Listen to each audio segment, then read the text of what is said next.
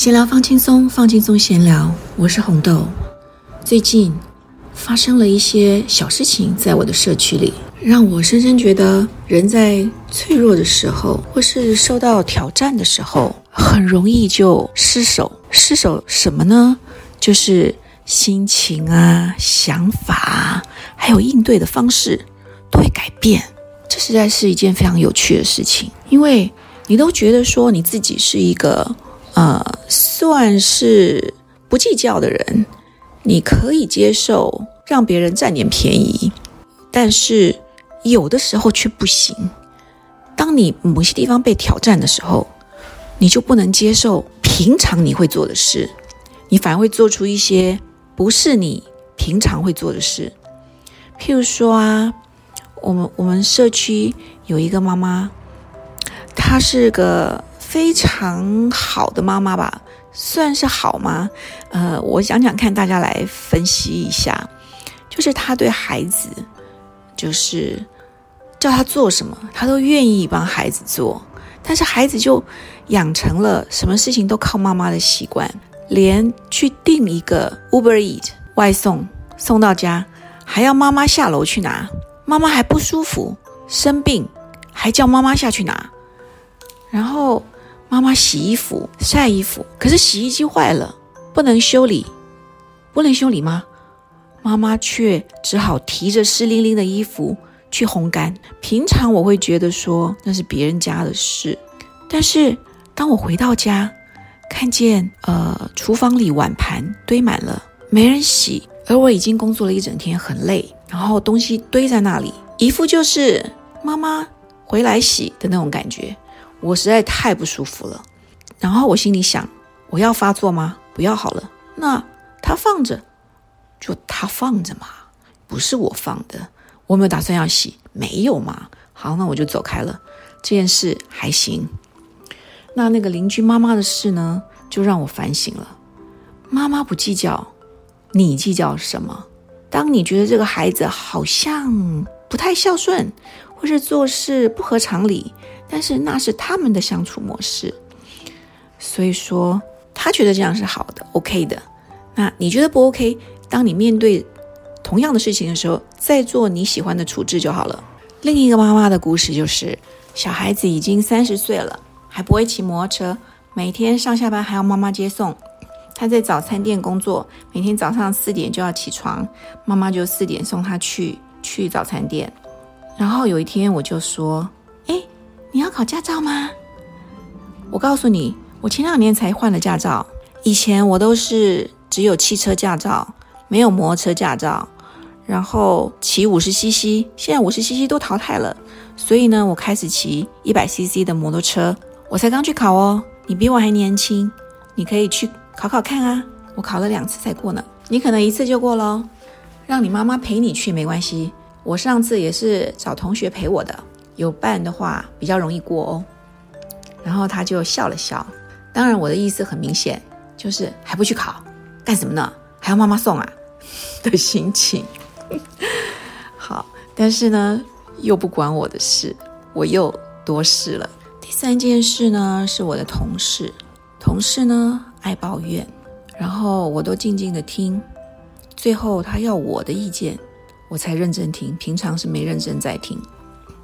因为抱怨别人或八卦别人，我的耳朵都很痛，听不进去。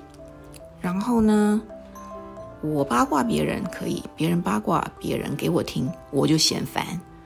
对，就我就是这种自私的人。然后他说到最后，我已经觉得很烦了。还有一件事就是，当一个人的声音不悦耳的时候，听起来不舒服的时候。他说什么，你都觉得像在骂人，那就让我觉得不舒服。平常健康的时候可以哦，可以接受哦。但是当我睡眠不足、心情不好、状况不佳的时候，他说什么，我都觉得我不想听，我不想听。后来我就说：“你不要再说了。”前两天我们邻居在跟我讲八卦，我听得不舒服，我就轻轻的把门关上，跟他说拜拜，把他赶出去了。你再说，我就把你赶出去哦。当然我是开玩笑的，我怎么可能赶他出去呢？但是他认真了，他生气了。他生起气来了，那我只好说好啦，我是开玩笑的啦。但是呢，他说你以为被骂了之后再摸摸我的头，我就没事了吗？没那么简单。我想说哦，是哦，我没有要跟你道歉，或者是要摸摸你的头。诶，我说好啊，那就这样吧，再见，祝福你哦。这样结束我们的谈话，然后赖群组我也把它封了。我觉得我不想接受太多负能量，尤其是在我很疲倦的时候。当然，第二天见面就是不言不语，连眼睛也对不上。好，目光也对不上的话，那就也不用聊天。哇，我告诉你，我轻松好多啊！我开始好好的把工作做好，一下就做完了，剩下的时间还可以跟同事哈拉一下，然后还可以让自己放松一下，我马上心情就好转了。我才知道，其实我是累积了不少他的负能量啊，一直在抱怨别人，或者是在呃批评别人，还有就是家里面的事情、琐碎的事情，或是他很在意的事情无法解决的时候，需要一个出口。我就觉得说，不只是我，不只是我的状况不好，就是我除了疲倦之外，累积了负能量之外，我已经累积太多他的不悦耳的声音。他的抱怨的声音，这一切都让我觉得不愉快。这让我想起了我们邻居，有一位邻居阿姨很喜欢八卦。每一次呢，在小区里面，大家就是在聊一些有的没的，大家都很惊讶，她什么时候知道谁离了婚，谁外面外遇了，谁家里发生什么事他全都知道。用大嗓门在社区里大声宣传。然后呢，有一天，他也聊到我的事。我想说，我什么也没说，你也可以八卦我，太可怕了。从此我就离他远远的。再加上他说话的声音，就像在骂人，扯着嗓门讲八卦的时候，感觉我也被骂了。他在批评别人的时候，感觉我也被骂了，那种心情真的不好。他的声音真的很尖锐刺耳，而且让人不愉快。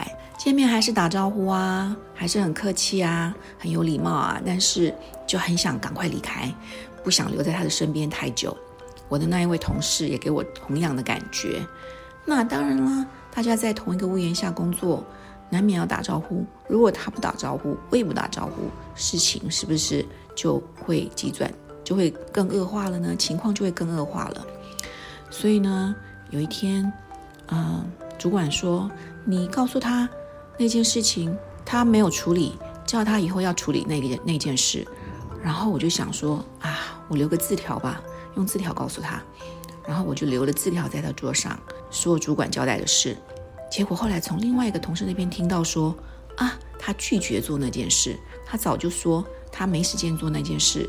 所以我留字条这件事是多此一举，说不定还会让他觉得不舒服。我赶快去把字条收回来。然后心里想说：“好吧，我来做吧。”我就把他的事情给做了。之后会怎么处理呢？我还不知道。但是我目前只能先这样，不然的话，呃，刚刚开始他在闹脾气的时候，刚好发生他桌上的文具不见了，然后是另外一个同事借走的，而且是告诉我说他借走了。所以说我知道这件事，可是没告诉他，死定了，他一定。很生气，所以他就到别的地方投诉我啦，就是抱怨我了。那但是我也不能说什么，我是忘了告诉他嘛，对不对？所以这样的事情以后还是会发生的。那我要怎么处理呢？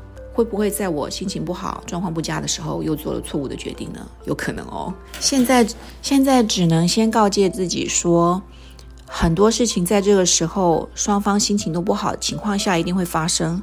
你要怎么处置？要三思而后行，选择最公平、最不得罪别人，而且牺牲一些自己，呃，去成全别人的方法去完成。不要带着记恨的方式，或者是不爽的方式去做任何会伤害对方的事，这样就好。心里做了这个决定之后呢，就比较笃定了。也就是说，我一定不会。呃，在用自己的意气用事的方式去回答或者做任何事，不管这件事能不能呃完美的落幕，我都要用最无私的心去做判断就好。唉，人呐，很难的就是为人处事了。所以，我并不是在人际关系上很擅长、很圆滑，或者是都处理得很好的人。有的时候，往往会因为想要做的很完善，后面难反而难以收拾。